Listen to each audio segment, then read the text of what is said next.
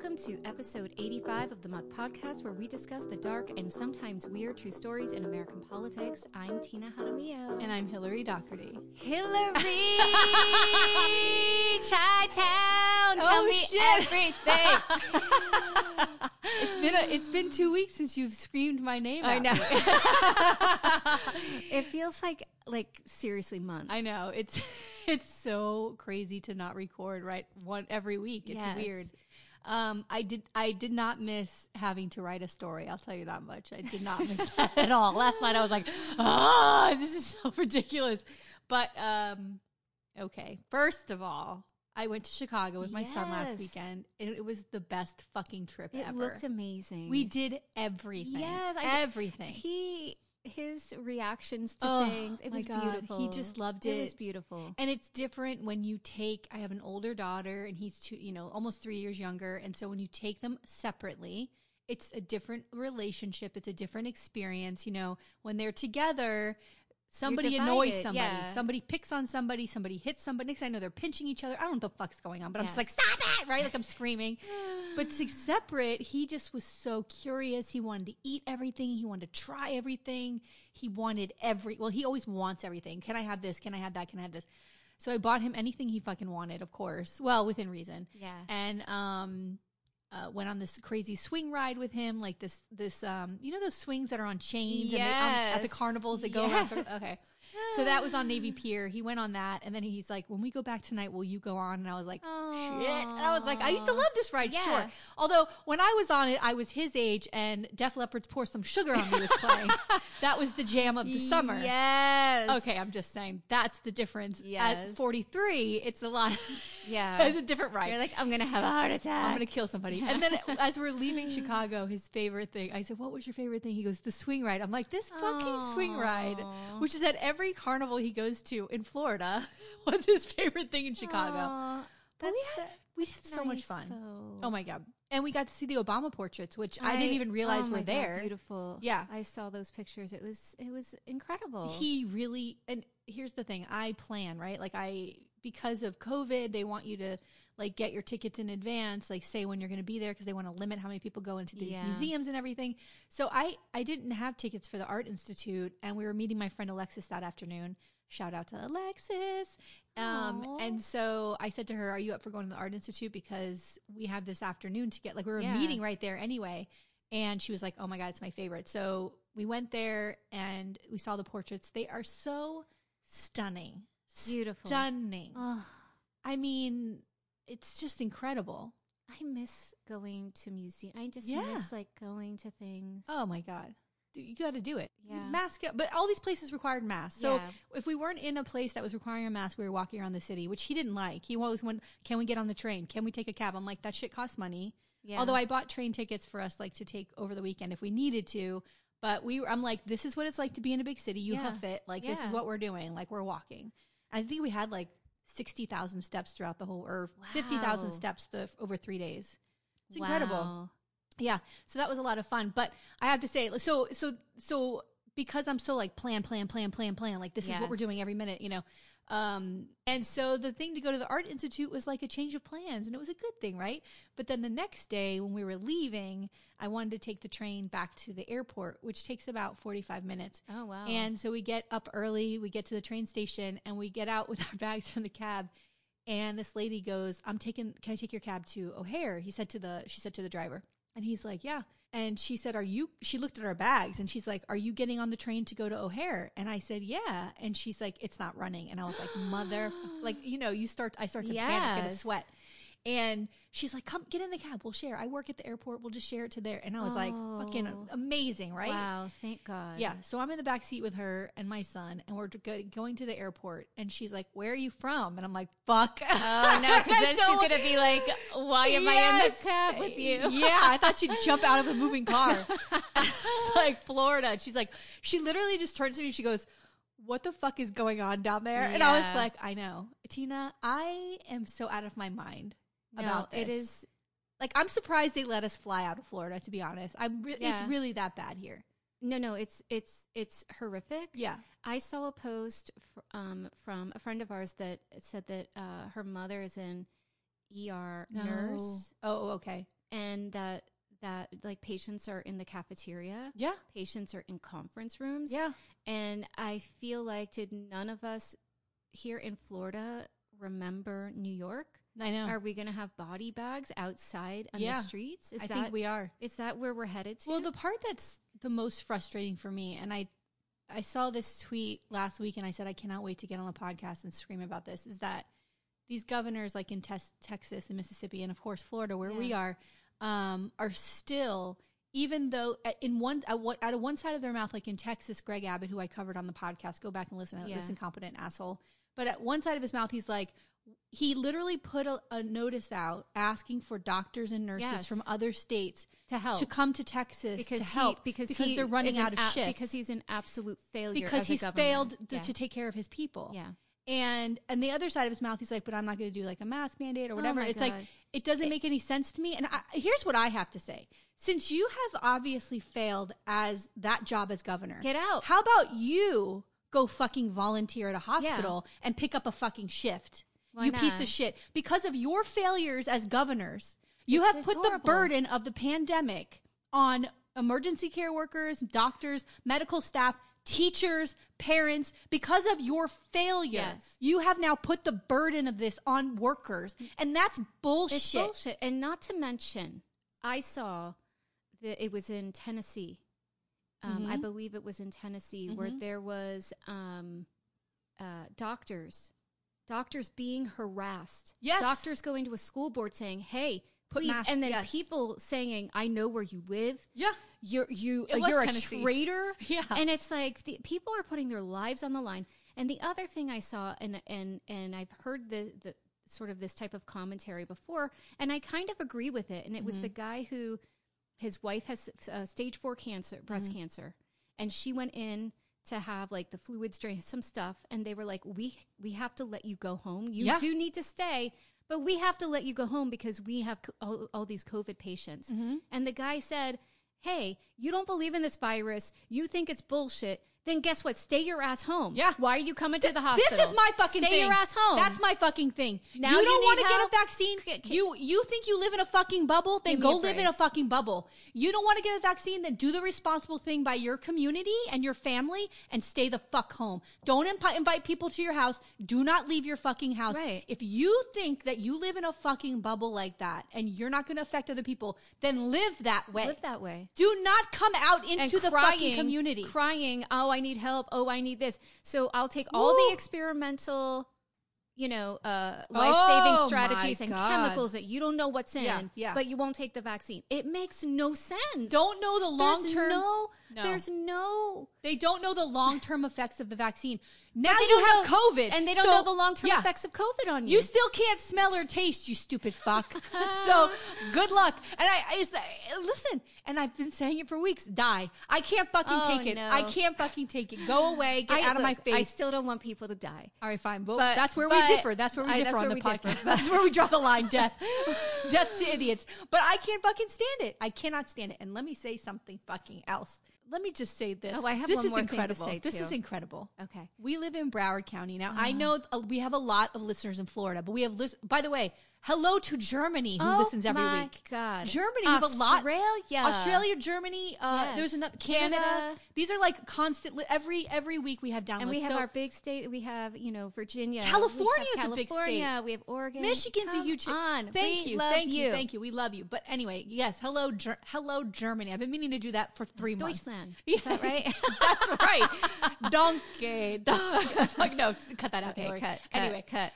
My point is this: we live in Broward County, so if you don't live in Florida, it's it, and you don't understand the, pol- the whole Basically, side everything is red. And Everything's then we're red. Tiny blue. You've got one, Palm Beach, then Broward, then Miami Dade as counties like Monroe. I think that's blue, but all those counties are blue. You got the Tampa St. Pete over there in the arm, west side armpit. Uh, that's a blue, and then you've got some purple, really getting blue in the middle of the state. They're purple. They're going Yeah. blue. Okay, so we're and then it's moving, red. but it's isn't it interesting that major metropolitan areas where people are mm. educated and have jobs and things like mm. that are all blue. Mm. and where the mo- more mo- most of the money mm. that goes to Tallahassee comes from those areas, which means we should, my So opinion, should have more interesting to me. representation. and it's more it's more people. It's more populated. Yes. Listen, to, Hmm. but listen to me. I want to talk about Broward County because that's where we live and that's where we love. Yes. Okay, so Broward County is super blue. Like the most fucking Yes. Democratic votes come from this county, Thank which God. means we should have a, a strong Democratic Party here. But we, We don't. don't. But we don't. So go fuck yourself.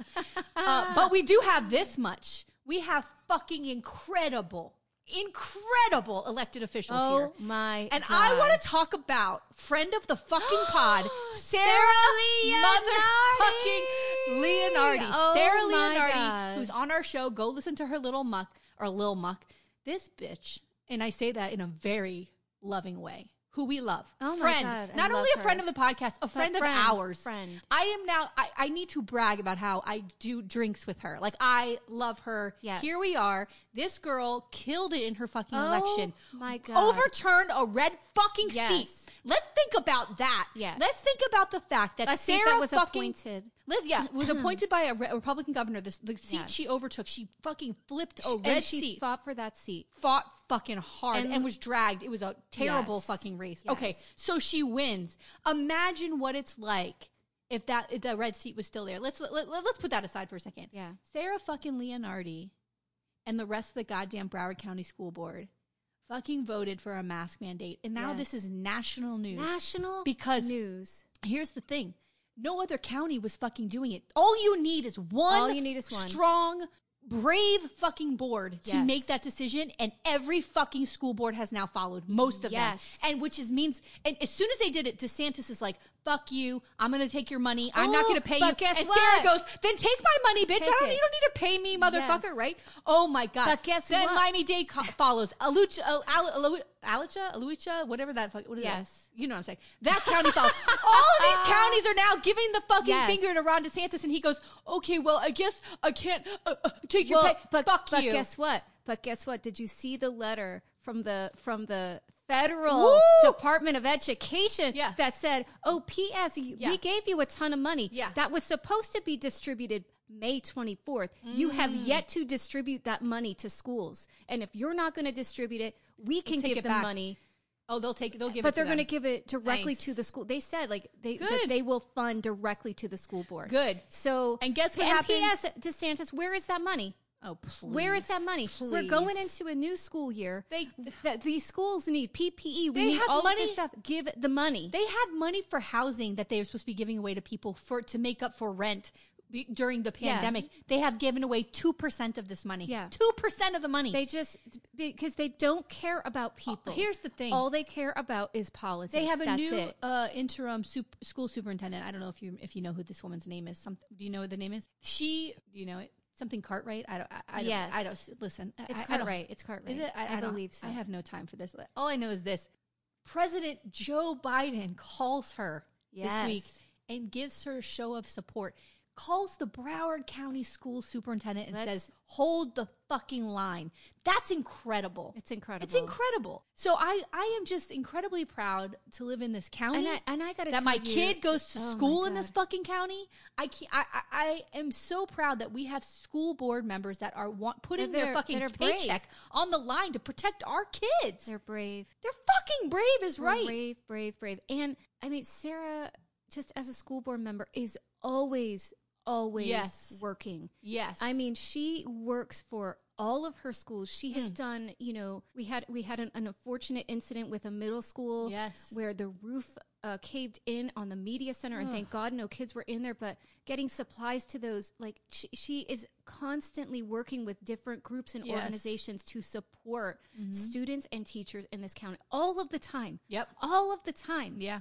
It's not. It's nonstop, and it's it's. I mean, it really is a full-time job. It's a full time job, but she takes it so seriously, and and th- that's what you need in a local leader, someone who just She's cares. incredible. I, I, Oh my God. I- I- we are. I could give lucky. a laundry a laundry list of the fucking incredible leaders here. Oh But God! And then she was on CNN. I was like, oh, she's on Anderson look her. Cooper on Thursday night. her. Was it Thursday night? Or no, Friday night. She's on Anderson Cooper 360, and he says to her, "Thank you." yeah, Because this is not an easy time It's to be a school board member. So thank you for your work. And she had the biggest smile on her face. I was like, look at this oh girl. Oh my God! I will never forget when I met her. I am so fucking excited I'm for just her. so proud of her, and I when just seeing, and she's been doing conversations, Oh, interviews. Monday and- night and they're doing one Monday night. I gotta or tell you, all I all I see though is Yeah. is an incredible future path Oh, honey. for her. Oh, it's Uh, going up. it's- She's, it's- this is not her last stop. No. no, honey, no. Oh, but I, let me just say, I also came up with a new term, and it may be, it may make you a little uncomfortable, but this is how, this is what I'm going to refer to as the Mississippi governor, the Texas governor, and our governor. Their new names to me are cunt faced bitch. Oh shit! I don't think anything more low and degrading than cunt faced Oh bitch. my god! Fuck you. and when I you know see that- DeSantis, The, the British like to see you next Tuesday. They like I to mean, throw that word uh, around. that's uh, listen. maybe you got a little British. very classy. Yeah. but that's all I see when I see his goofy fucking face, DeSantis, and he's like, blah, blah, blah, blah, blah. that's all I hear. I'm like, you cunt faced motherfucker. It just to me is And they should be brought just- up on it's charges. Smug. It's They should be brought up on charges. They have It's allowed neglect. This to happen. And do you know that we don't have anything in place in Florida for a recall of this guy? I know. I've heard. Well, listen. How is that? I What mean, else is new? How is there no safety net what else for the new? people? I mean, this is Florida. But guess it's what? Like guess balls- what? It's Nikki like all. Fried is going to win that seat. Well, that would be very nice. It's going to happen. That would be very nice. We're making it happen. Um, I think that's it. Okay, I, I know. just We- I have a long story, and so I figured I might as well get into this. But um, yeah, it's a good time to live in Broward. It's a bad time to live in the state. I don't know. And yeah, all- but even even Broward, um, you know, hearing uh, there was a recent, I think it was in Broward County. I'm not sure where it was, where uh, a father punched Oh. a teacher Mm, about mask mandates, punched a teacher in the face like repeatedly because he was getting aggressive with a principal, and a and a teacher stepped in, wow, and uh, this guy like just beat him up. my kids and are. and it's like, listen, there have been uniform Mhm. rules, dress code rules. You got to wear your seatbelt. You can't speed down the road. There are all these things that you have to do as an individual to be safe in society, Mhm. right? And you're not screaming about, I should be able to drive 100 miles an hour on the road. I pay taxes. I'm a free individual. What what is it about this? It's it's insanity. It is. It is insanity. And it is all because there are certain politicians that are riling up folks because it's they're safe that. in their bubble. But it's beyond politicians. It's media people. There's radio, these, these wacky Oh, these- radio people. There's a guy in Palm Beach who's a longtime conservative radio show host, and he would rail against COVID and all this stuff. He just died of COVID. yeah. He just died last week of COVID. Now, think about. What do there, people and there was another guy. There was another guy who was a conservative host, which was like a national program. God, I wish I could remember his name. He was railing against COVID, railing against the vaccines, um, saying it's not that big of a deal. He got COVID, got deadly, like very sick. Gets back on the radio and he's like, everybody needs to go get a vaccine. Now think about how many months this guy could have saved people's Yeah, lives by saying, using his influence in a good way But instead what- of being a fucking dick. Wait, I really want a psychologist on here to, to Mm. understand what is it that is compelling people to say, I don't believe in science, Yeah. right? But then they're going to believe in science when they need to go to the hospital. but I think it's they also They believe in science when they go Yeah. for their annual checkup. They believe it, you know, like, but this they don't believe. It, it's, it, it I doesn't think make any um, sense. Well, it's been years of, of using the media as the enemy. Yeah. And the and and conspiracy theories are fun. Yeah. And like at a party, you're like, oh, what do you believe? The the Earth's flat. Like that's all fun and games. yeah. Uh, You know, No, it's pre-pandemic. right. But be in a pandemic, your conspiracy theories are fucking deadly. Yeah. Like that shit's not fucking funny. No, it's dangerous. And it's so take it to the fucking mat, like somewhere else. Like I'm not fucking interested in it. Get the fuck away from me. fuck you. oh my God. Oh, Tina. All right. I can't. Let's hear. I can't wait to hear Get this me out of story. this. All right, so listen, I'm gonna cover. well, I gotta take a deep breath because I want to fucking die. I'm gonna cover former U.S. House Rep Mark Foley. what? Hi. Hello. Hi. Now we've talked about him several times on here. We've yeah, mentioned I almost the story, feel. I almost feel like we've covered. and I feel, and I thought I knew the story. To be Oh. honest with you, and then I read this whole Vanity Fair Oh, article. Vanity Fair which was so such good, good. stuff. Oh, it was so good. You know, I didn't include everything in the article because it goes into really s- super details, but um, I got as much as I could from it. But the guy, you know, it's a complicated story.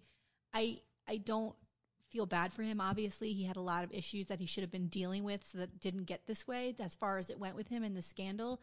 But um, there's a lot of shame involved and like just it's just it's very sad.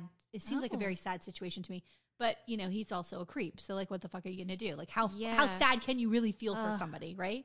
I can't wait to hear this. Okay, so Mark Foley, Okay. born in 1954 in Lake Worth, Florida. I love Lake Worth. I have ah. some family that lives there. My my brother Robert and his lovely girl Laurel, who's amazing.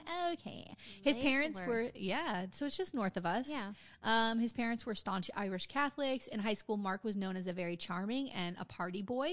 His high school yearbook caption depicted him as quote noted for being a ladies' man. end oh, quote. hey. But what most people around Mark, including his family, uh, didn't know is that he was being molested by a priest. oh, God. Yeah. So know, I mean, this Catholic Church, man. oof, uh, so around the age of 16, he was being molested by Reverend Anthony Mer- Mercieca, who was 17 years older than Mark. And he was a priest at Sacred Heart Catholic School.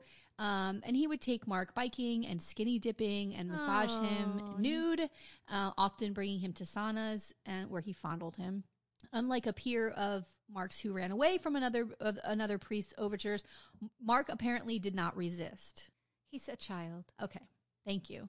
Uh, when all of this was revealed years later, um, and this major scandal comes out about Mark Foley, um, he did name this person as like this person. So the press found this guy. He was living like, of course, what the Catholic Church does is Oh, puts they- them they in like countries Ugh. far, far away. So they find this guy, and he says that um, it was mutual, right? Like they were attracted to each other and they loved each other like brothers. Like what a fu- like just totally excused away Oh my God. this behavior as if Mark was enjoying it and a part of it. Yeah. Okay.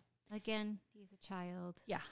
So, um, Foley's mom welcomed the priest into their home for Christmas dinners, and his parents Oh, allowed him to take their adolescent son to the beach and on sleepover trips to New York and Washington. Oh, no. You know, they one. There's and even when his mother found out years later, she did not believe it. She told him this is not true.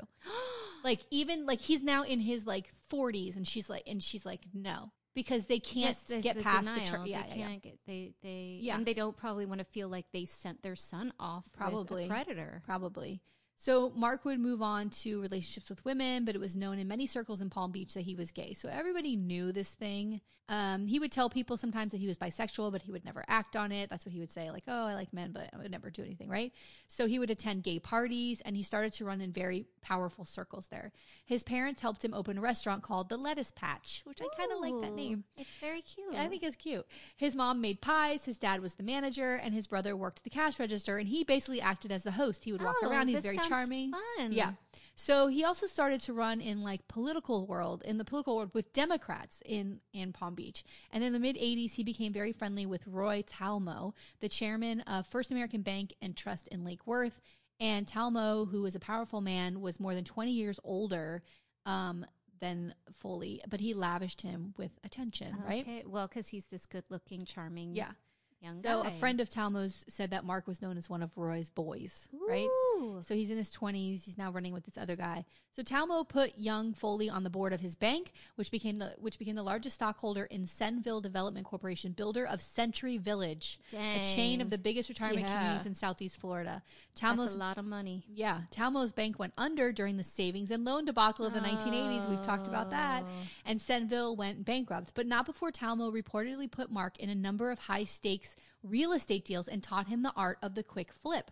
Foley's most spectacular land shuffle was in 1986 when Talmo lent him $2.45 million to buy an abandoned golf course and he turned it around and sold it to a school district for 2.91 millions.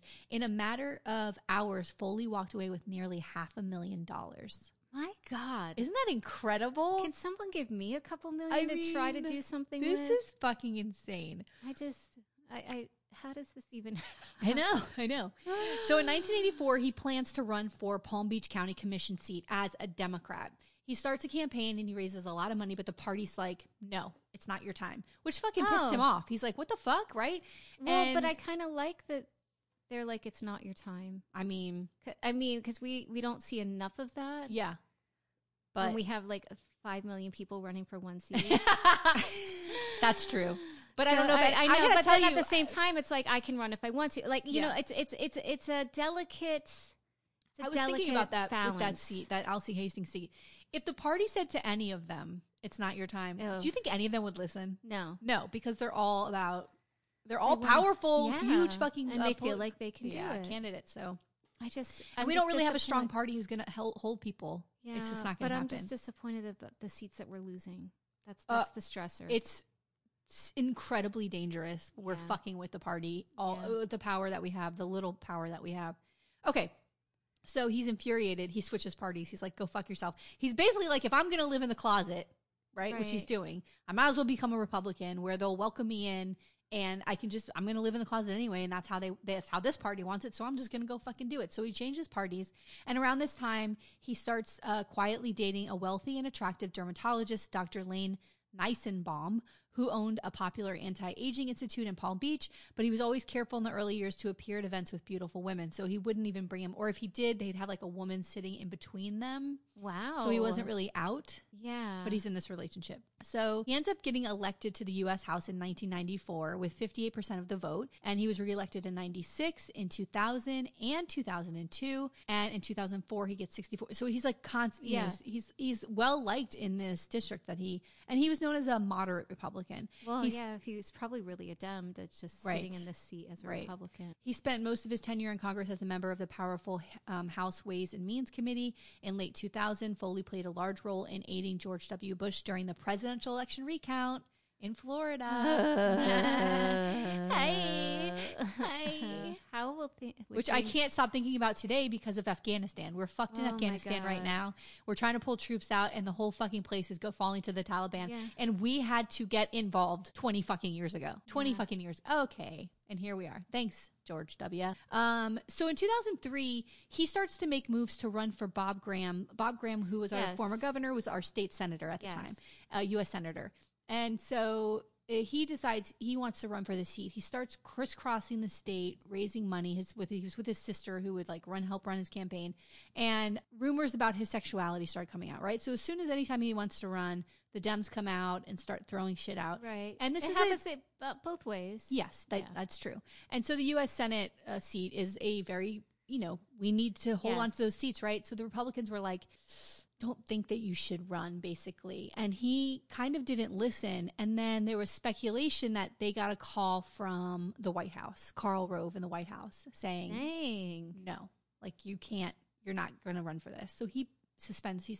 can't you know changes or um, uh, ends his campaign He does? he does so he listens to them. he does. And um and they basically did it because they didn't think a Republican, gay Republican could win statewide. They had just gone through this whole thing with Charlie Crist, right? and so they just didn't think that it was a possibility. Yeah. Okay. So um, he ends up calling the Palm Beach Post and telling them like, "This is why I pulled out because my dad's sick." And his dad did end up dying like months later, but um, that's what was the reason he gave. But everybody was like, he had a lot. He was getting lots of money. Like he had a huge campaign, Yeah. war chest. Like there was no reason What why. happens to all that money? I think that he. I think you can donate it. I think, or you might return it back to the people who gave it to you if you end the campaign. I'm not sure either. So he goes back to DC, but he was really starting to struggle because he's still a House rep, right? But he's really starting to struggle because he's realizing that you know he wanted to Move go up, higher and higher and higher, and he was really ambitious politically, but he realized that he couldn't. This was it for him. Yeah. The party was never going to allow him They're not going to be more than that. to move up. Yeah. So he was like struggling basically like personally because of that. So some of his work in Congress, uh, one of the he was one of the foremost opponents of child pornography. He served as the chairman of the House Caucus on Missing and Exploited Children. He introduced a bill coined quote the Child Modeling Exploitation Prevention Act of 2002 to outlaw websites featuring sexually suggestive images of preteen children, saying that, quote, these websites are nothing more than a fix for pedophiles, end quote. As it was written, the bill would have pro- prohibited commercial photography of children, and it failed. It failed due to the unmanageable burden it would have presented to the legitimate entertainment industry, which you could imagine. Um, Foley's leg- legislation to change federal sex offender laws was supported by the National Center for Missing and Exploited Children, America's Most Wanted host John Walsh, and a number of victims' rights groups. President Bush signed it into law as part of the Adam Walsh Child Protection Act, Safety Act of 2006. Foley also succeeded in getting a law passed that allows volunteer youth serving organizations like the Boy Scouts of America and Boys and Girls Clubs to have access to FBI fingerprint background checks. Oh, which is incredible, Yeah, right? That's great. and he also had differed he differed with his party on social issues so even though he's a professed roman catholic he was a member of the republican majority for choice which does not believe there should be any restriction on abortion Where's that? however i don't know i don't think Where's it exists i think that exists long that, that group That- long died Yeah, but that's not that long ago. No. This is in the 2000s. but he he really advocated more for like um abstinence Yeah. Oh, and please. uh adoption more than like Yeah. go ahead you know abortion's okay um he also supported the patriot act the death penalty and strict sentencing for um hate crimes including gay against Okay. gay people which was again Yeah. republicans weren't doing that kind of thing he also helped secure the first ever financial commitment from congress for the preservation of florida everglades incredible Okay, yeah, so he's doing some good things. He's here. doing a lot of good things, right? Yeah. So, um, let's get into this Oh god. thing. So, like any good scandal, shit was brewing for years before it actually pops open, right? And so, around 2003, uh, Kirk Fordham, who sounds like a very fascinating person, and I actually would love to like have a conversation with him because Hey, Lil Muck. Hi, Lil Muck, because and he's Florida. He's in Florida. I think he's Oh. in Miami. Um, but I went and read a whole bunch of stuff about him, and he's kind of like really well known as being. I mean, he's a Republican, but to be bipartisan, like he worked for all these different politicians, and he came back here and was working for organizations that helped the Everglades, and like like really big mover and shaker. And I think that he would be interesting to talk to. Let's do it. Yeah. So he, Kirk Fordham, was Foley's chief of staff for a decade. And he recalled, he took a, so one night he took a call from Jeff Trandahl, who was then the clerk of the House. And he said, quote, we have a problem. The congressman, Foley, mm-hmm. showed up at the Page dorm last night. Oh, no. He appeared to have been drinking and he was turned away at the door, end quote. So Fordham remembers apologize or agonizing with Trandahl over what to do about this display of like uncontrolled behavior, right? So the page program. I just wanted to give you a little uh, insight of like Oh, just the definition of like what the page program is. Um, the page program, unite. So the, at the House of Reps, paid uh, page program was a program run by the U.S. House of Reps under the office of the clerk of the House, in which high school students acted as nonpartisan federal employees in the House of Reps, providing supplemental administrative support to House operations in a variety of capacities in D.C., of course, at the Capitol. And Pages served within the U.S. House of, Reps for over 180 years. Like, this was a long program. And It's pretty you cool because then you learn It's about how things amazing. work. I would. Do they still do this, or is it? well, we'll now? get into that. Oh, no. But like, you would go like you, one of so it's you, like a summer internship. yeah, and your house, Yeah. whoever your house rep is, That's would who be you your sponsor. yeah. and they would pick this like I phenomenal student this. who could go to DC, want to learn more about government and like my work. kid to do this. Fucking incredible! It's incredible, and they live in a dorm. Like everything's kind of taken care of, but it's for a good kid, Yeah. right? So, um, this motherfucker is showing up outside their dorm, drunk, Oh which is a problem. Oh, that's a huge that's a fucking red flag, Jeez. bitch. So Fordham, of course, knowing Foley was gay, had warned him over the years about overt behavior at parties, you know, etc., Oh, because of the impact it could have on his political career and on the party. So Fordham's like a party guy and like Republican Party guy. And so he sees him like he described in the article, the Vanity Fair article, that they he once went to the representative's house, townhouse in D.C. for a party, and he was talking to some college kids that were like the the head of the Republican Party in Virginia was at this, you know, he's in college, but he's at this party and he's over here, you know, making eyes at one of the guys and kind of flirting with him and this kind of thing. And and Fordham walks in and he's like, "Cut the, what the fuck are you doing?" You like, the, you but know, yeah, even but it, it doesn't even matter if it's same sex or opposite sex. Like you should not be engaging This in this is true. behavior with with young people that Yes. are that you have power and control over that are there. I mean, absolutely. that's just That not fucking PS behavior. the new FX impeachment American crime story impeachment's coming out with about Bill Clinton and Monica Lewinsky, and I've watched the trailer and I'm gonna fucking vomit. Like I can't. I don't know if I'm gonna be able to because this is Monica Lewinsky is involved in the production and everything, and like I can't imagine what the fuck is gonna I happen. I can't wait to see this. I don't But know. you know It's- what? It's, so it makes me so mad, Tina. no, I know it's ridiculous. Yeah. It's ridiculous. and she's. I think she was She was super so- naive and young, and it's she just was fucking. young. Yeah, it's so gross. Okay. Anyway, So obvious, oblivi- um, obviously, his mild warnings to Foley were not having an impact. So Fordham asked for a private meeting with Scott Palmer, who is the chief of staff to Speaker of the House Dennis Hastert, who I just covered recently. Yes. Hi. Hello. We remember this guy, child molester, fucking Yes. pedophile, Ugh, disgusting. ugh, okay. ugh. So according to Fordham, Palmer said it didn't bother the party that Mark was gay, and he said, "quote We think he's a rising star here. He's got so much potential. He's great on television." End quote. So Fordham said of the meeting, "quote We sat facing each other. It was pretty uncomfortable. I'm going behind my boss's back, which was a you know a big no no. Yeah. I knew that Scott knew that I was gay." I told him I was concerned that Foley seemed to be chummy with pages, interns, and young male staffers. I asked Scott if he wouldn't mind either speaking with the congressman himself or having speak, Speaker Hastert have a chat with him. That might alarm him enough to realize other people were watching and not just his Yes. staff. End quote. Okay, so So he's trying to like nip this in the bud. yeah, and protect the office, Yes. protect his boss, like, and going behind his back to do that was a big deal. Yes. Okay. So a couple of days later, Fordham says he checked back in with Palmer to see if he had met with Foley, and he said, "quote He had said he had taken care of it, and he had brought the speaker in on, in the loop." He, and he said, "I believe it happened, but apparently it didn't have any effect." Right. So two years later, Wow. the shit hits the fan. Right. Wow. So this is fucking wild. What happens in 2005? Foley sent five emails to a 16 year old former Come page on. from Mon- Monroe, Louisiana. Come Um, on. Yeah. And so That's these kid. That's a child. Yeah. So this page sends the emails to Danielle Savoy, who is a staffer for Rep Rodney Alexander, who's who is his sponsor to go to the page program in Louisiana. Thank. God. Okay. So Thank he's God. among other things, Foley asked for a photo of the page, his age, and his birthday, and what he wanted for his birthday.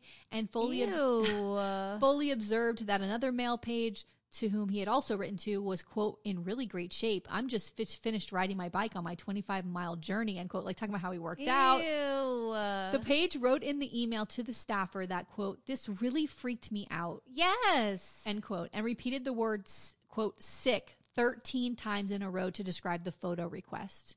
So this 16 year old sent He's this to her like out. what the fuck? Yes. Yeah. I mean Thank God that kid Yeah. did that. Yeah.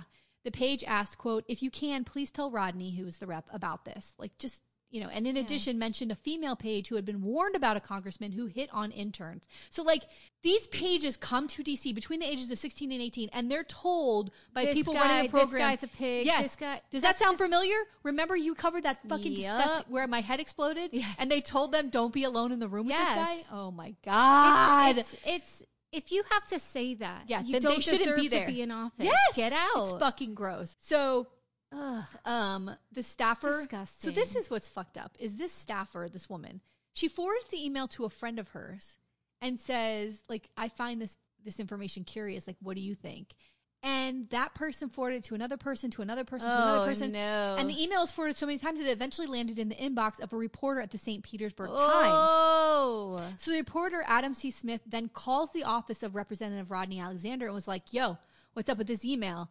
Like, what is this?" Right? And the and the people in the, it sets off this firestorm in the office. Like, what the fuck is this? The ori- So they go back to this original staffer, and she was out sick. So they called her and they're like, "You need to fucking come in here and give us this fucking email." She's like, "Here's my password." So they logged into her email, they printed it out, and they and the fucking representative's head exploded. He's like, "What the fuck is going on?" so right? no one told. So it went around everywhere Yes. except for the one person the Yes. kid wanted to see. Yes.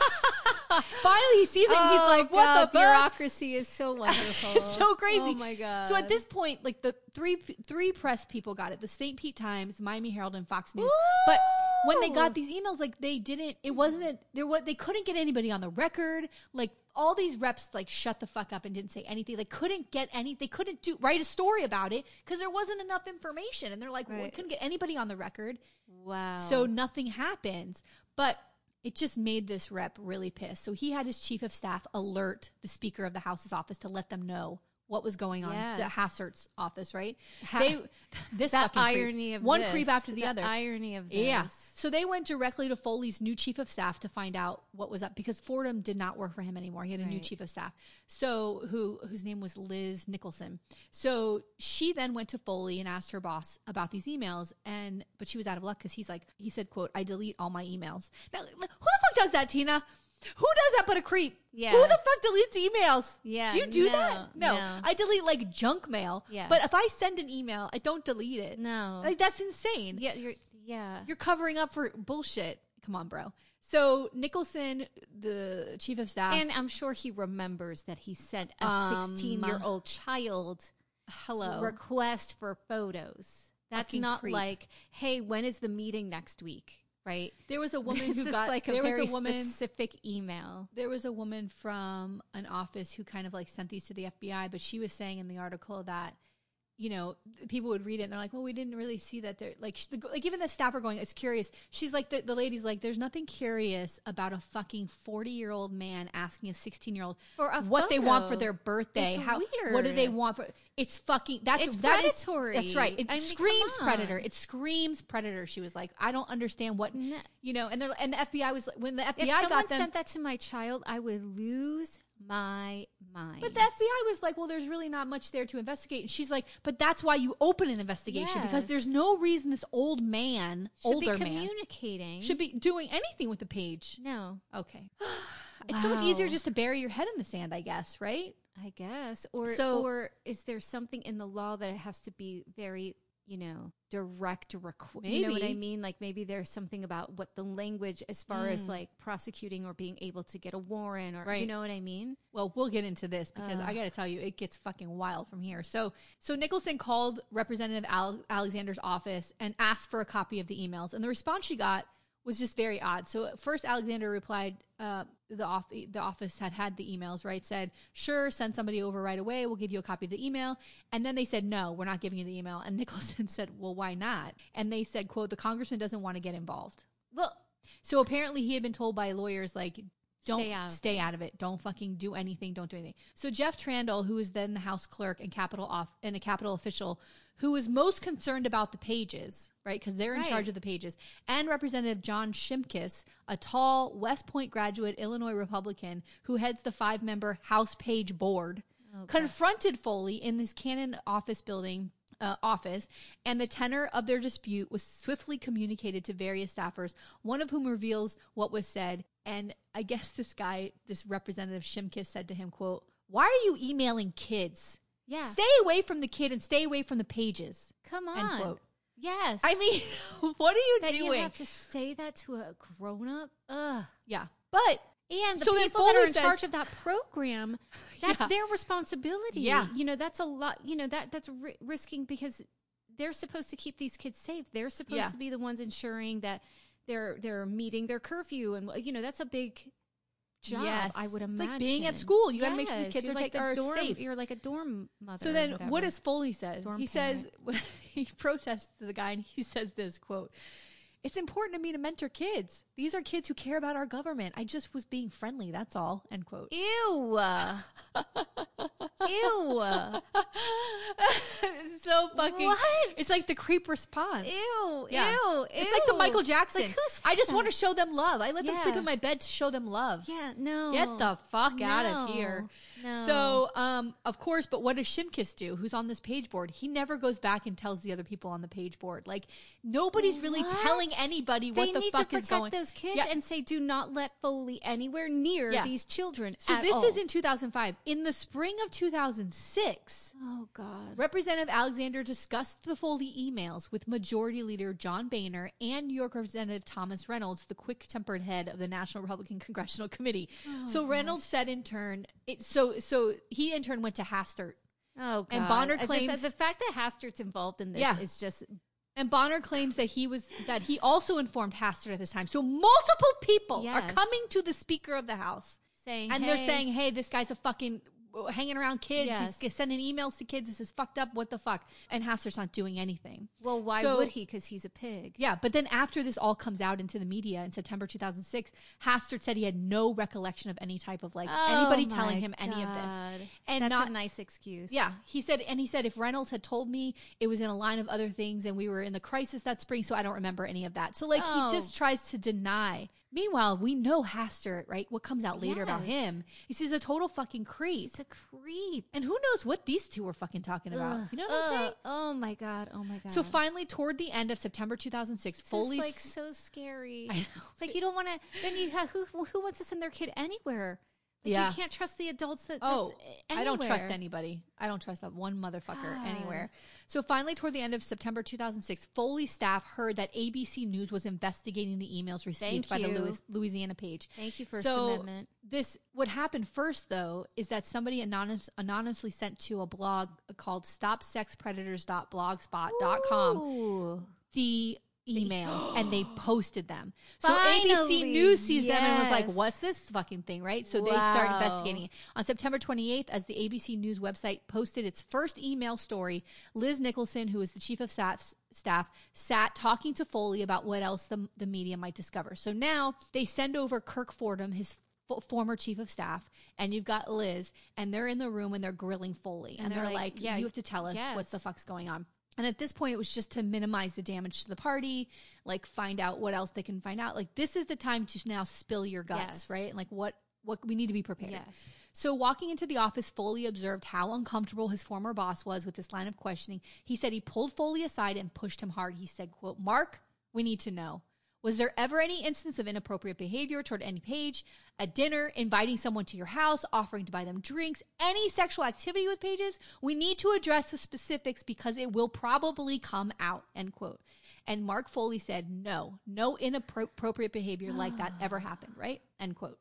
And also at this point, because all this stuff is this ABC News story is coming out, all of these other stories are coming out where other house reps are now finding out that he showed up drunk in front of a dorm five years ago or whatever. Oh like all these other things. So he's losing support Yeah, from his colleagues good. who are around him going, They Oh, I should, thought he should lose support. I thought we knew this guy. Like, what the fuck has he been doing, right? But the fact that there's no documentation, because I feel like Mm-hmm. in any other profession, Yeah. if you show up like if a teacher is chaperoning a trip and they show up drunk at the door of students, Yes. they would probably be fired. They would something would happen right up. There would be some documentation, and the fact that there is no documentation, there's no procedure. If there's they, no when he showed up drunk, if they, that's a red flag. That's the second you start an investigation and you pull every one of those pages aside and you say, Hey. has anything ever happened? Did he ever email you? Did he ever call you? Did he ever? or whatever? has he showed and up that would have before? yeah, we would have known then,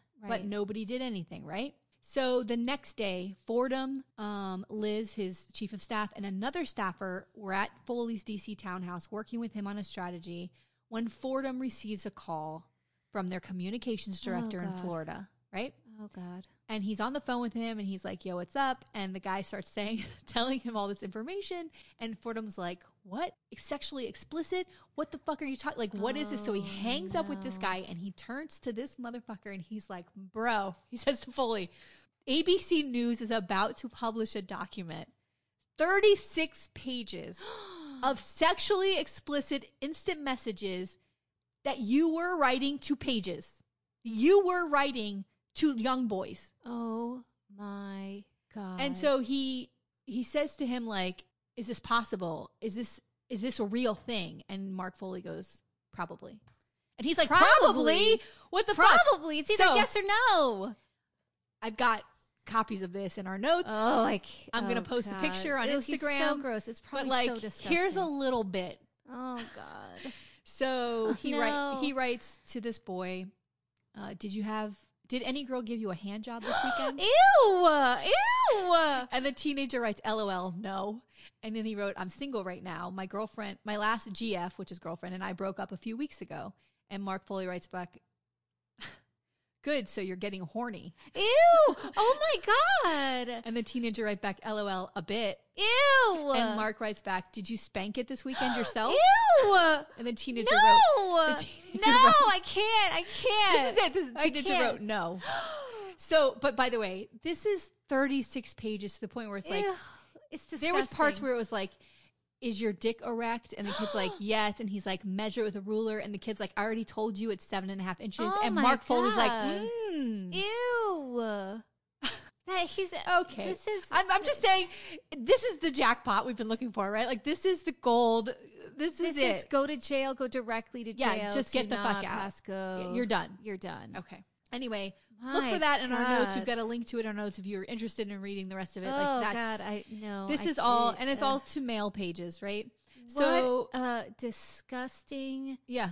horrible. He asked for like a kiss goodnight. Like oh my God, that he is an adult. He's I an mean, adult, And a lot of it too is like, you know, oh, I just got back from like a run. My body's sweaty. Like, how when did you guys go work out? Like, where did you work Oh out? Like, it's just very much about like just everything's about body and sexual and like No, no. Okay, so he says yes, this is him, and Fordham says, you know, time it's time to resign, bitch. Right? It's time to go And- to jail. Fordham then brought Foley's sister to the townhouse because the sister was in D.C. and he's very close to his sister, so he brings the sister over because it's like it's time to bite the bullet, and he tells his sister everything, and tells his sister he's gay, you know, like but tells her the whole thing, like this is what's been going on. His sister was completely devastated, and uh, he was very upset and apologetic. I'm so sorry, I ruined your life. Like it's just like so, it's just awful. Like this whole thing now has to come spill out, and um, so Fordham leaves, and he the first stop he goes is to the National Republican uh, Congressional Committee, and was like, "Here's the bomb that's about to happen. See you later." then he Oh goes to he goes to his boss, Rep Tom, Tom Reynolds, and he's like, "Here it is. Here you go." Then he goes to Dennis Hastert's office, and he's like, "Hi, Ugh. hi, Speaker.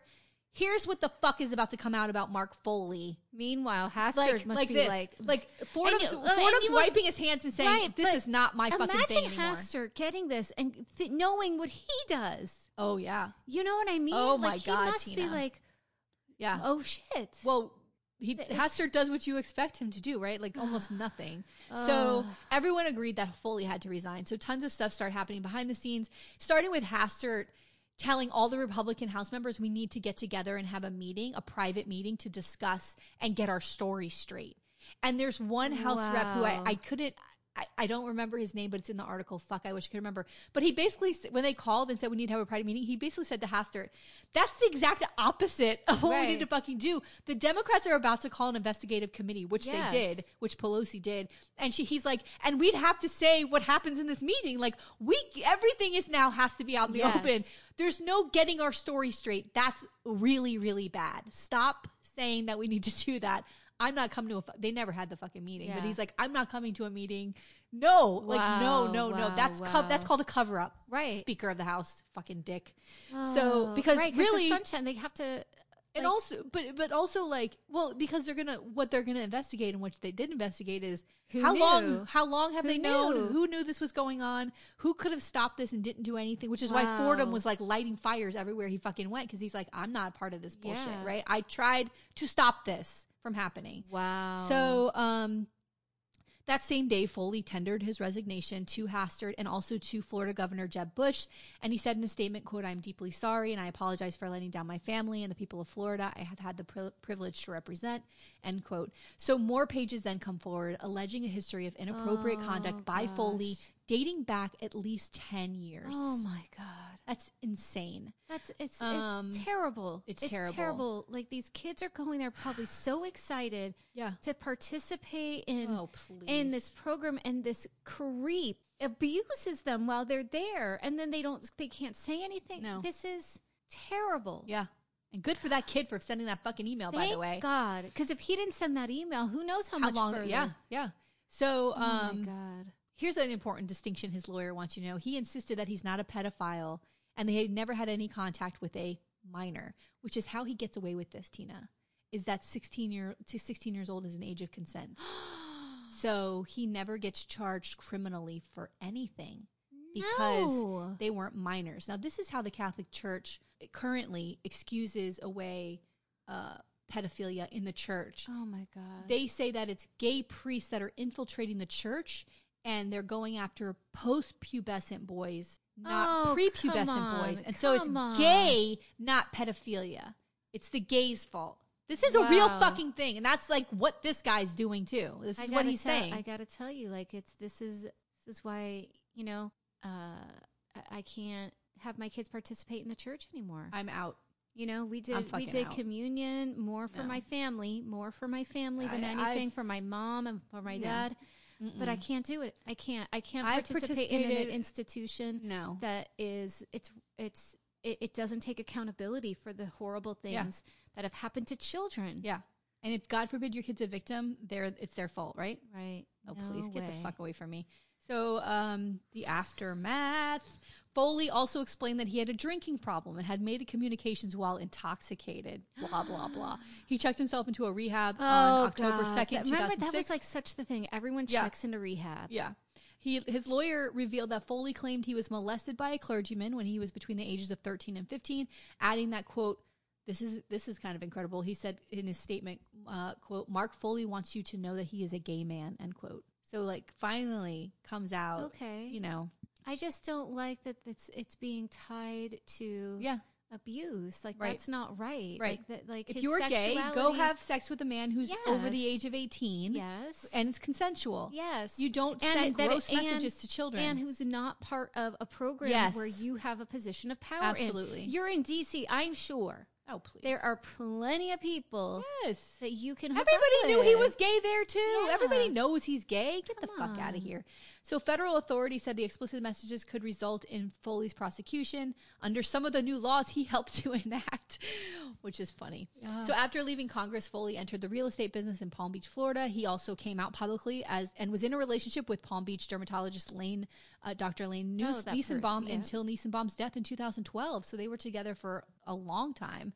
Um, on September 22nd, 2009, Foley debuted as host in his own radio show, Foley on Politics, on CView AM 960 in North Palm Beach, Florida. Wow. And after several years removed from the public eye, Foley resurfaced as a supporter of Donald Trump during the You gotta 2016 kidding me. presidential election, you appearing, have to be kidding appearing me. behind him in a crowd at one of his rallies. Oh, come on, Foley. Well, they're both pedophiles, so Yeah. Anyway, um, is that allegedly? We're not saying allegedly. Allegedly. Okay, fine. Allegedly. Fine, do it.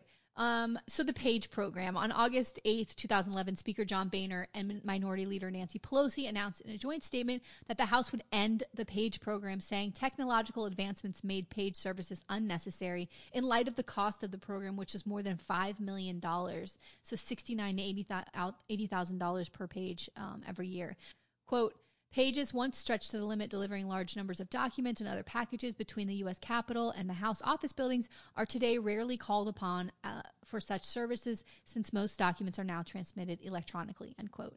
But, But end quote. But the Senate page program still exists. Okay. So there's still Senate pages. Yeah. So basically, because there are these jerks who are who cannot control themselves and have to prey on kids, they have to end a program that's been around for 180 some years because I'm sure Oh, yeah. they have other roles and other things that a page could do. And this isn't the first time. Give me a break. This is not the first time that there's been a sexual like scandal with the pages. There was another one, which I'll cover maybe, or you'll cover eventually, but um, where it was two senators and it was with female pages, and there was sex and stuff involved. And so this this has been It's- happening. it's- that was I think that was in the seventies, early eighties. God, I hate, I hate, I just hate men sometimes. I mean, It's just disgusting. disgusting. it's it's the it's that mix of like s- that the the power though. I think really more than anything. Yeah. and I'm sure that his abuse kind of played into this part of like being with like you know c- No, trying to I go under- after yeah, boys. I, I- think I, I think that's where underst- it's kind of a shameful like yeah, no, I- I, understand that that could be something, but still, like th- you make a choice. yes, of course. you make a choice, and you know how it made you feel, right? Right. Like you know what abuse has done to you. Oh, So why but would there's you cycle. Like I Yes. understand there's cycles of Yeah. abuse, and I get all that, but man, I can't believe he there's not one charge. No. All right, Tina. All right, Hi. hi.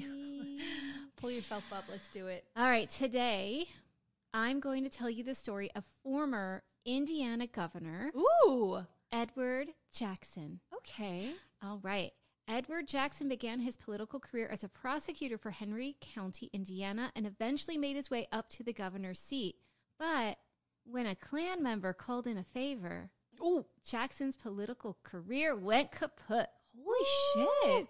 So, our story takes place in Indiana way back in the 1920s. And at this time in Indiana, the Klan was trying to reestablish itself as an organization. And this was sort of known, it was known as the Second Klan because you had the first Klan after like the Civil War. Yes. And now this second Klan um, sort of happened after World War One. And it was because a lot of immigrants were coming into the country. Oh so it was God. anti immigrant, it was anti Catholic, it was anti Jewish, and of course anti black. Perfect time to start the hate up again. Let's go. And particularly um, in Indiana, it was um, a lot of the focus was on Jews, Irish, Italians, and Slavs. Jesus. So uh, white Protestants at the time felt threatened, and the Klan tapped into that fear. And I feel like, wow, look at today. Hello. You know, a lot of white Protestants feeling threatened. Mm. Let's dig into some key players in the story. We're going to start, of course, with Edward Jackson. So, Jackson, as I noted, started his career as a prosecutor, which was an elected position. Then, according to the Indiana government website, he became a circuit court judge, followed that with a position uh, as Secretary of State. But a year after serving as Secretary of State, county history notes that he resigned to go serve in World War One.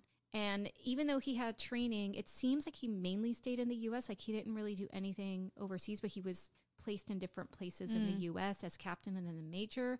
And as far as his legacy, uh, we'll get into the bad, but I just want to talk about some of the things he did in his service as governor. According to county history, he spent a lot of money on infrastructure with the state road construction program. Um, he helped with the state, you know, start the state park system in the state. He increased the efficiency of the state university system. And according to the National Governors Association, he also paid off the state's national debt. So he did, Wow. you know, some good stuff. Yeah. But Mm. the thing is, Oh God. he was actually a member of the Klan as well. Fucking a. Yes. So he had a lot of support from the Klan throughout his political career. And when the Klan has people in power in powerful places, it enables them to enact harmful legislation, right? Yeah. And we saw this in um, your story, right, of, of the correctional Yeah. um, officers, right, where the white supremacists are trying to fill in these Yeah, spots Infiltrating. and infiltrate. So it's the same idea that was happening then, infiltrating Jesus. political positions. So, for example, according to a book on history and government of Indiana in 1922, they had a bill passed that would allow the Klan to have a Klan Day during the state fair that included a cross burning. What?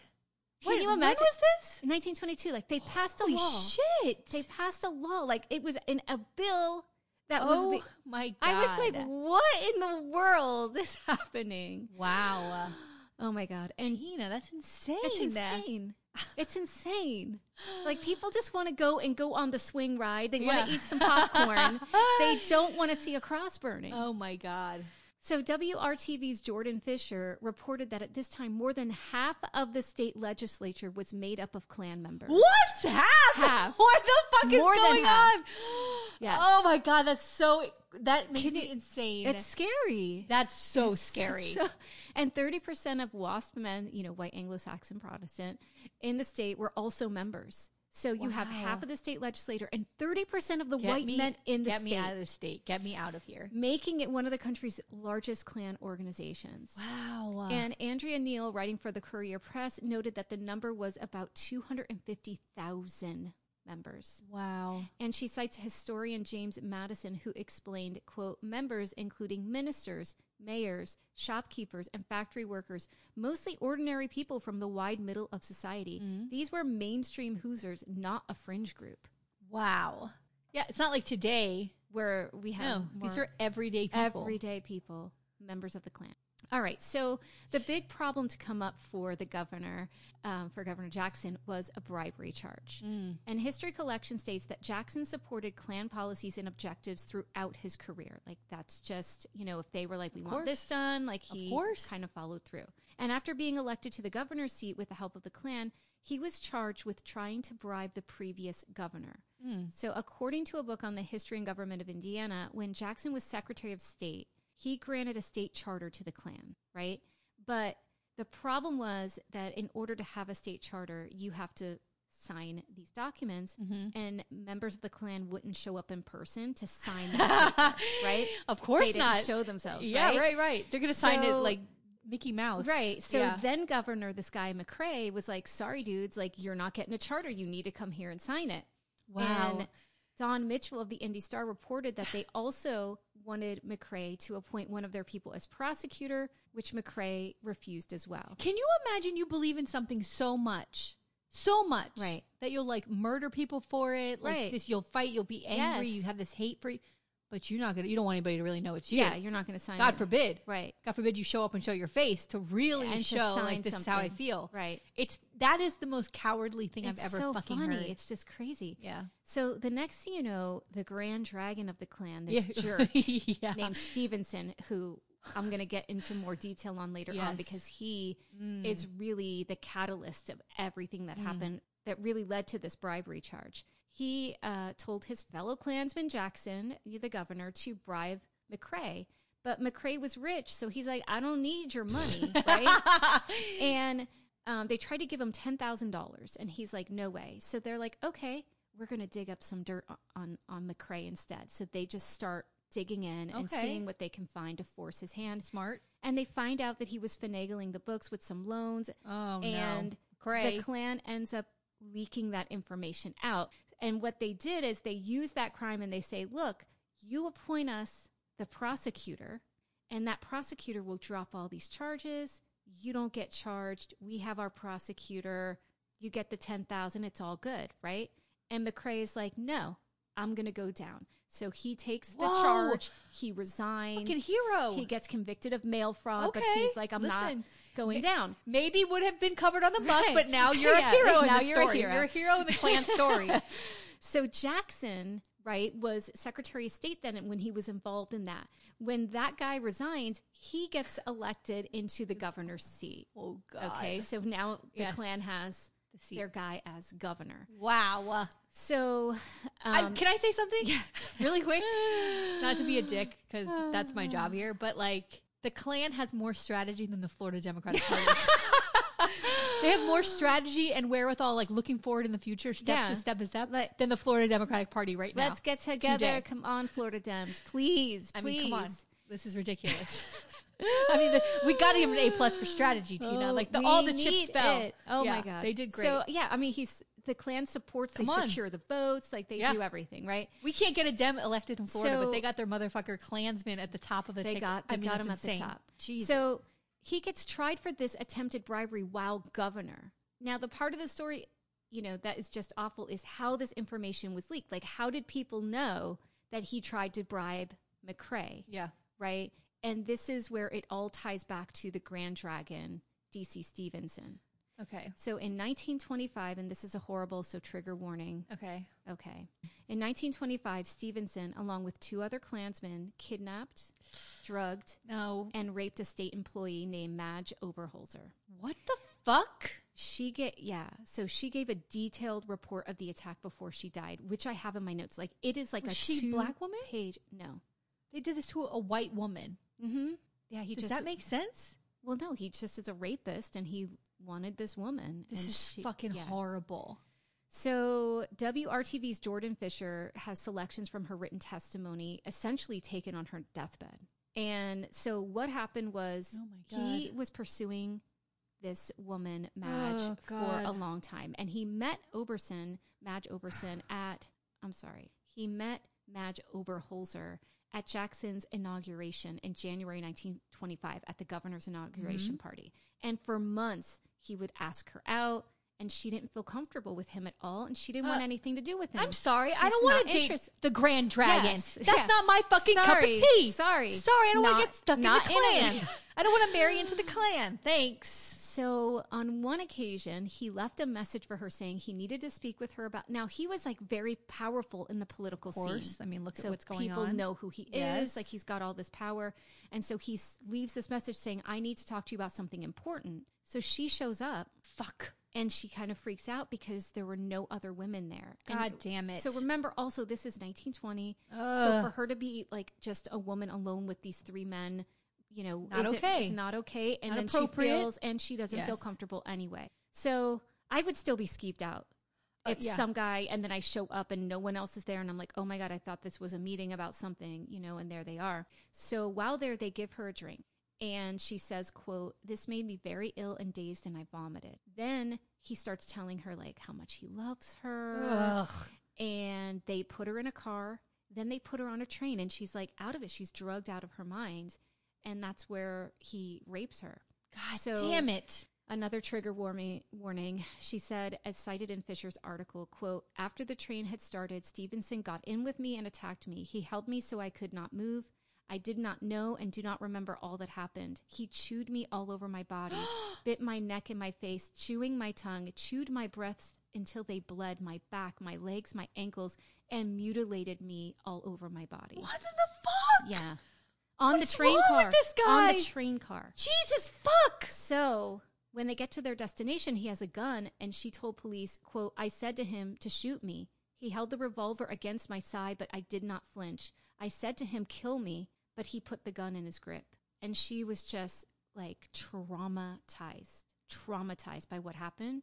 And she ends up convincing the men to let her go to a drugstore. She's like, I'm going to go buy some makeup. Can I go? And when she goes, she buys bichloride mercury tablets and she took them to kill herself. Oh my god, Yeah, Tina! I know. Jesus This- Christ. This story's crazy. So he attempts to take her to the hospital. And when they get to the hospital, he wants her to say, like, that she is his wife. So they- and she refuses. Of course. And she's like, Good for you. And she refuses. Oh, and, fuck and so he's like, you know, um, he takes her back and then they just drops her off in front of her mom's house and Oh. says, Hey, just tell them that you got in an accident oh yeah. because she looks a mess. Well, also, you know, Yeah. what kind of an accident? Yes. Someone bites you all over your Yes. fucking body. So she's like, she say that you've been in an accident. They kind of just like throw her, you know, Oh. in front of their mother's house. Fucking great. and th- then the mother ends up taking her to the hospital. The police get involved in all of that, but she lasts about a month. But she was she ends up dying of the poisoning because she Holy yeah, shit, dude. yeah. It's But she was able to say, "Here's the people." She, yeah, but she gives when I tell you like it's more graphic and more detailed. Like she writes a whole two pages Incredible. of like, this is what happened. oh and my then god, when she this poor woman. Yeah. So Stephenson gets charged and convicted. Oh, oh, good, But good. because he is this Klan member and he's powerful, Ugh. when he's in jail, he's kind of living it up, right? Like he gets good food and like he's hanging out, like things are all like love, like uh, it's it's it's it's it's he's got all these people in power, and so then he turns to his buddy, Governor Edward Jackson, to call in a favor. He wants the governor to pardon him. oh, Yeah. stop! I can't. Wait, you gotta fucking stop! I cannot. I cannot fucking take. Sorry, Teddy. The dog's running Oh, away. no. Sorry, Teddy. I cannot take this. This is so fucking disgusting. You know, someone, somebody said to me this morning that uh, you hate men. You know, let me say something real quick as a feminist, real quick. Oh, f- I don't fucking hate men. But these kind of men I hate. This is the shit that Yes. gives you guys a bad name. Yes. This fucking shit gives you guys a bad name. Horrific. Fuck you. So he's like, "Yo, help me out." oh, governor, you better fucking you watch better, your ass. You better give me that pardon. I mean, what the fuck? And so this case was huge, though. So people were quitting the Klan left and right Ooh, when this good. case went Oh. out because he's the Grand Dragon. Now they have a conscience. and Great. they have this young, you know, girl who's who's dead, and you know, and, and she was a state employee, and she helped with an adult literacy program, and she was just this wonderful person. So He's a psychopath. so people are upset about what he's done, right? And Jackson was like, I can't. He, it's political suicide if he's going to pardon this guy. So he's he refuses. He's like, I can't do it. oh no. But Stephenson, as this political strategist, did something to protect himself, and that was, as Don Mitchell reported, was to quote get a signed contract pledging loyalty to him from everyone he ever helped get elected. Wow, like so these he's oaths, like the got blood all kind of thing. these. He's got them all, Including he's- this guy, including including this guy. Wow. So can you imagine a signed contract pledging loyalty? Well, I had to tell you when we're done recording, I have a little piece of paper for you to sign to. Pledge your undying love and loyalty to Oh, me. I don't need to sign it. It's there forever. thank you. So these officials signed the card. They handed over to this guy, and when Jackson didn't yield to, to do Stephenson's bidding. Stephenson sent the cards over to the press, and they had a field day. Oh, They're like, shit. "What is this?" And I he, love it. and then he's like, "Oh, by the way, you want to hear about this McCray bribery scheme that that the governor was involved in?" And just Good. He's like, "If I'm going down, everybody's going down." with Good. me." You're complicit. So Jackson ends up charged with bribery. He doesn't get any sentencing though. So um, according to Don Mitchell, he was acquitted due to a technicality, and it was basically the statute of limitations was up on that charge, and that was that. So he couldn't get anything. But the aftermath was bad for for Jackson because the ties to Stephenson, the bribery charge, it kind of tanked his career. He finishes out that term pretty much disgraced Mm. and left the world of politics, and that was that. Wow. So, a couple of points of interest. Um, one of my sources, so mostly all of the sources kind of were like, you know, here's this governor. He left because he was disgraced and he was tied to the Klan and blah, blah, blah. But one of them just like doesn't mention the Klan business at all Yeah. and just says he was a governor, you know. But this guy was a member of the KKK. You know, Yes, he's hobnobbing insane. and taking money and favors from the Klan. Wow. And people researching their state's history should know, like, Yes. this is what this guy, like, Yeah. that's the thing. Like, how do you leave that out? So I Mm. thought that was funny. Um, the other thing is that Jackson ends up tending an apple orchard and raising cattle in New Orleans after he practices law for a bit. And just, it just pisses me off that he goes and lives this like Wow. other life yeah. no major consequence, you know, and, and he's eh, aligned himself with this horrible man and he just gets to go and like, oh, here's my apple trees and my Wow. cows. Yeah. Like it's such crap. Um, another thing I found interesting was some of the reasons that folks joined the Klan in Indiana.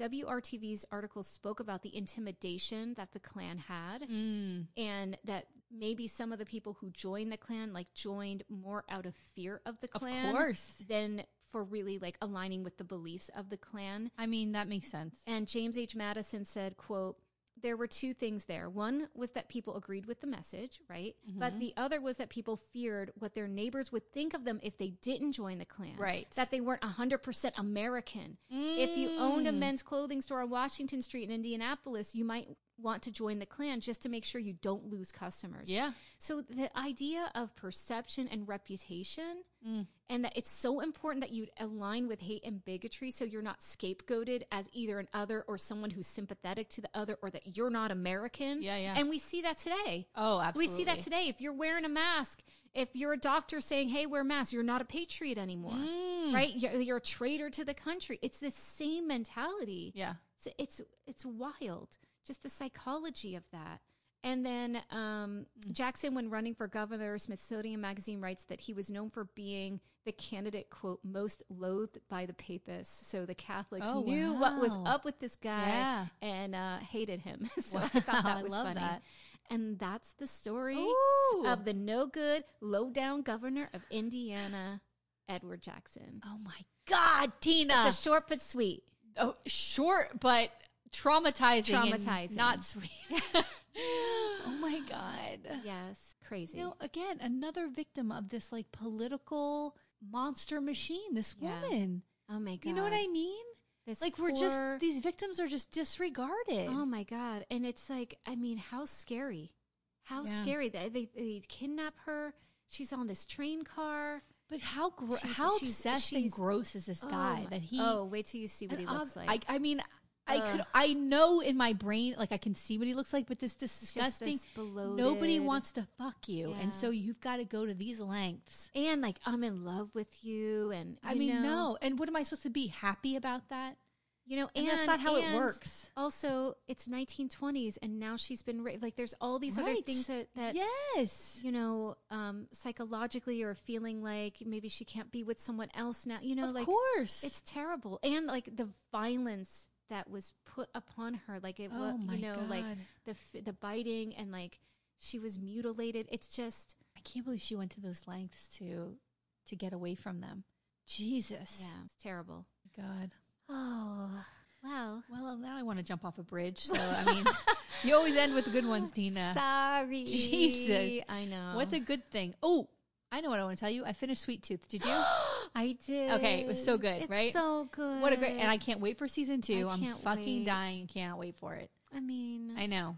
I thought Big Man was gonna die, but he doesn't. Thank God. Spoiler. big man. Spoiler. Oh, big man. Um, I guess that's it. Yes, we We have, have a little muck to we have do. a little muck. We have some phone calls. Yes. So we were, we're, we thought it'd be fun to talk to some people who have gotten their vaccine, and we'll call them and say thank you. So we're gonna call some people and probably record it and Yes. play it later on or put some clips out from it. So that'll be fun. Yes, so please look out for those because those are going to be Yes, great. and please get vaccinated. Get vaccinated. Uh, Send, send us. A, uh, we'll call you. We'll make calls every Sunday. Yes. If you got vaccinated and you want to talk to us, and we'll put you on the muck. We'll put your. We'll put the clip out. We'll play Yes. your shit. We will tell. We'll be on the podcast going. Thank you, Yes. human being, Thank for being you, a part you, of our thank you, community. Thank you, thank you. And for loving your neighbor and your family to protect and get us through this fucking oh pandemic. my like, God. thank you like, so I want much. this to end. That's I the whole point. The And virus, the vaccine was the is- end point. And this is the other thing. I know that we ranted about this in the beginning, but when this pandemic started, yes. and and people were walking around and they didn't care because it only affected old people, right? And Right. no one Remember cared that? that? the old people were dying. Now the kids are dying. It's record number young people. Record number Children are dying Mhm. and are are really sick with this variant because viruses mutate. We Yep. don't know what the next the, the lambda. Oh, getting we don't know. It's gonna.